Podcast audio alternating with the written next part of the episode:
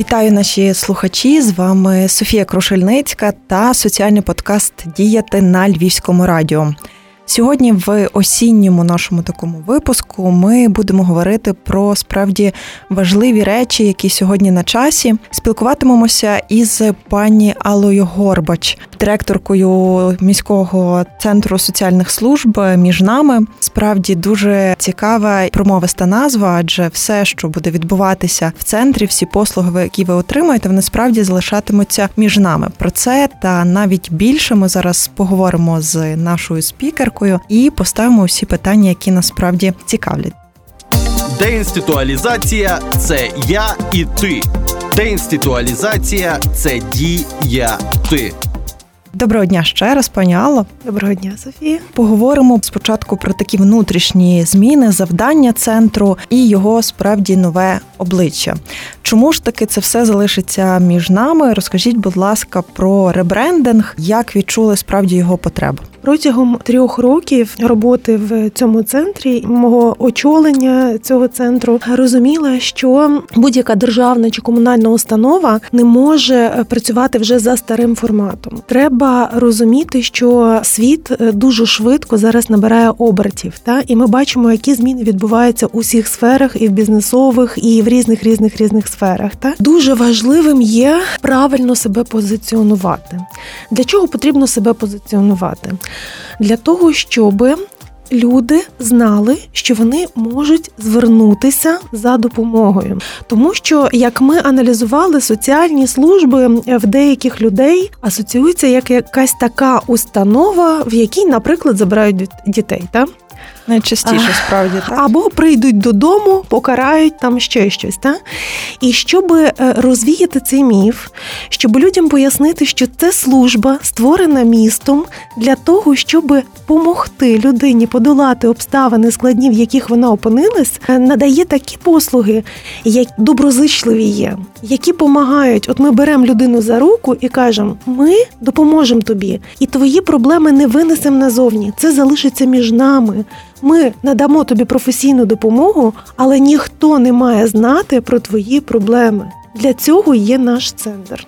Тоді виникає одразу ж таке питання, які саме послуги львів'яни можуть отримати в центрі? Послуг є безліч насправді, але основною діяльністю центру є те, що людина, яка приходить до нас, попала в складні життєві обставини, ми маємо їй допомогти їх подолати. Наприклад, взагалі, якщо взяти концептуально, то основна проблема все ж таки зазвичай це є проблема психологічна, бо як тільки людина опиняється в складних життєвих обставинах, перше це є паніка, нерозуміння, куди рухатись, що діяти, що робити. І це перше, в чому ми можемо прийти на допомогу. Тобто наше перше завдання – прийти до людини або людина прийде до нас і сказати «стоп».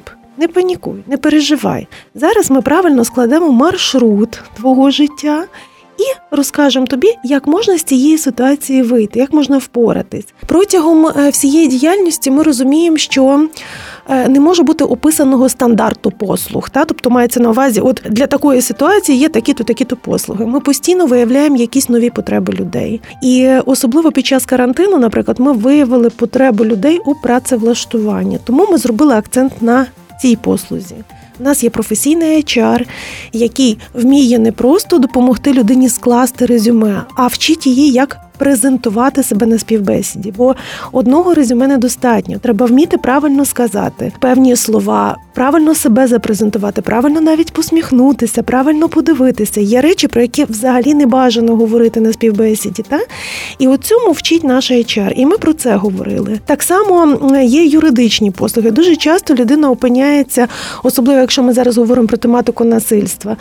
Жінка просто не знає, як їй діяти і як себе захистити. В такому випадку центр в першу чергу надає юридичні послуги, потім вже психологічні. Послуг є безліч, і всі вони мають задовільнити потребу людини і допомогти їй подолати обставини, в яких вона опинилась. Складні життєві обставини. Ми дуже часто про них чуємо, говоримо, що вони насправді означають, як виявити от у тебе зараз якісь проблеми, і от справді ти в цих складних життєвих обставинах знати, що потрібно звернутися за допомогою. Є певний перелік тих складних життєвих обставин. Це, наприклад, коли людина довгий час не може знайти собі роботи. Вона опинилась в складних життєвих життєвих обставинах. Це і матеріальні труднощі, це і психологічні труднощі, це і якісь юридичні певні моменти. Та? Тобто їх є безліч. Це, наприклад, дуже зараз активно ми розвиваємо сферу допомоги людям з інвалідністю, діткам з інвалідністю. Люди, які відчувають, от вони не можуть самостійно прийти до якогось рішення і подолати свої проблеми, ми в такому випадку є тою допомогою у місті. Це безоплатна допомога, так? Однозначно. Будь-яка послуга, чи психологічна, чи юридична, чи будь-яка інша гуманітарна допомога, інша підтримка надаються виключно на безоплатній основі. Під час карантину виявили такі якісь нові потреби, так? Як взагалі змінилася статистика під час карантину? Чи збільшилась кількість звернень і чи взагалі, можливо, погіршилась ситуація? Я хочу сказати, що під час карантину в нас була, напевно, пікова кількість звернень взагалі в центр. Ми ж обслужили понад сім тисяч людей у Львові.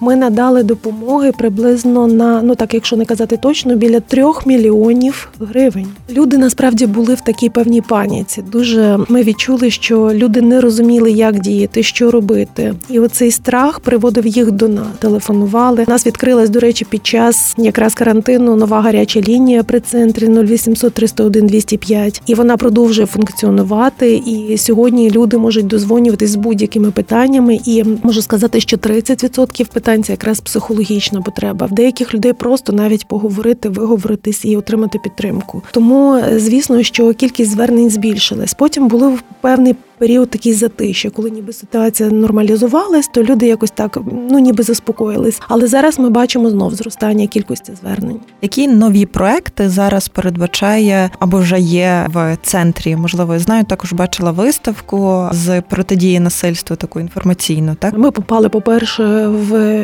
п'ятнадцять міст, які протидіють насильству в Україні. І завданням нашого центру якраз є розробка певних стратегій, концепцій, планів дій для того, щоб протидіяти насильству. Тому виставка буде тривати в нас протягом року. І зараз ми якраз готуємо другу частину, це є трилогія. Перший етап цієї виставки був про протидію гендерному насильству, гендерно зумовленому насильству. Далі ми будемо говорити про насильство, яке вчиняється на дітьми. І наступний етап – це буде насильство, яке вчиняється над літніми людьми. Говоримо про те, що оця візуалізація цього негативного явища в суспільстві дуже впливає якраз на його неприйняття. Тобто люди, коли чують про це, вони по одному реагують. Але ті люди, які відвідали виставку, вони вже говорять про те, що справді я задумався, і я розумію, або я задумалась, і я розумію, що цьому не має бути місця. І я не можу про це мовчати. Дуже важливим новим проєктом в нашому центрі є зараз соціальні дослідження. Ми зрозуміли, що є певні процеси і явища, про які ми в місті можемо навіть і не знати. Та? Так, наприклад, булінг. Дуже така забита тема, багато про неї говоримо. Та? Є закон, є все, але тим не менше ми хочемо дослідити, що люди про це думають, скільки людей у Львові статистично потерпали від булінгу, що це було, чи більше над людьми вчиняли булінг, чи все ж таки більше хтось вчиняв булінг. І що людей приводить до того. Та? І тому ми будемо працювати протягом шести місяців над процесами і явищами, дуже такими актуальними, які відбуваються у нашому місті. А далі ми будемо працювати над тим, як подолати ці процеси і явища, негативні процеси і явища. І ми будемо діяти певними етапами. Соціальна реклама, психологічні тренінги. Насправді потрібні речі, так, тому що питання постійно на часі. І також мала змогу бачити виставку, справді дуже емоційно, змушує замислитися над деякими питаннями. Все ж таки, як звернутися, нагадайте ще раз, в центр і які можуть бути причини звертання в центр, щоб слухачі розуміли, що от, якщо я є, наприклад, свідком насильства над дитиною, я теж можу звертатись, які ще є з таких? Для нас є дуже важливо зараз така активність суспільства, тобто не як якщо тільки ви опинились в складних життєвих обставинах, ви можете звернутися в центр. А ми знаходимося на вулиці Театральна, десять, а наші підрозділи знаходяться при адміністраціях районних. Це Шевченківська, Личаківська, Галицька, Франківська, Сихівська адміністрація. П'ять таких локацій, куди можна звернутися. Але основний офіс знаходиться на Театральній, десять, за номером нуль вісімсот триста один двісті п'ять. Тобто можна звернутися. Але для нас зараз дуже важливо, щоб не тільки якщо ви опинилися в складних життєвих обставинах, але якщо ви бачите, наприклад, якщо ви чуєте, що ваші сусіди потерпають від насильства, обов'язково зателефонувати. Для того, щоб зателефонувати до нас, є спеціальна окрема лінія, гаряча лінія з протидії насильству нуль вісімсот триста сім триста п'ять, і можна зателефонувати і про це повідомити. Але ми говоримо не тільки про це явище, та? Якщо ми знаємо, що десь, наприклад, потерпають дітки, та? Або, наприклад, сусідка, яка соромиться сказати, просто соромиться, що їй зараз дуже важко, що в неї важке матеріальне становище, то для того якраз і має діяти суспільство. Тобто, якщо ви бачите, що сусідка має такі проблеми, чи літня якась людина, та і вона не дає собі ради, будь ласка, звертайтесь. Для нас це є настільки важливо, тому що ми відкриті і ми готові допомогти. Дякуємо за цю розмову. Нагадуємо ще раз, що в нас в гостях була Алла Горбач, директорка міського центру соціальних служб «Між нами». Нагадуємо ще раз, що звертатися справді потрібно, хоча все залишиться між нами, але допомогти можна тільки тоді, коли проблему не табуюють і про неї справді говорять. Дякуємо вам, пані Алло. Дякую вам. Сподіваємося, що у вас буде ще більше цікавих проєктів, вони будуть ефективні і зможуть змінити якісь стереотипи чи свідомість наших мешканців. Дякуємо за те, що ви нас слухаєте, і побачимося зовсім скоро, знову ж таки, у подкасті «Діяти».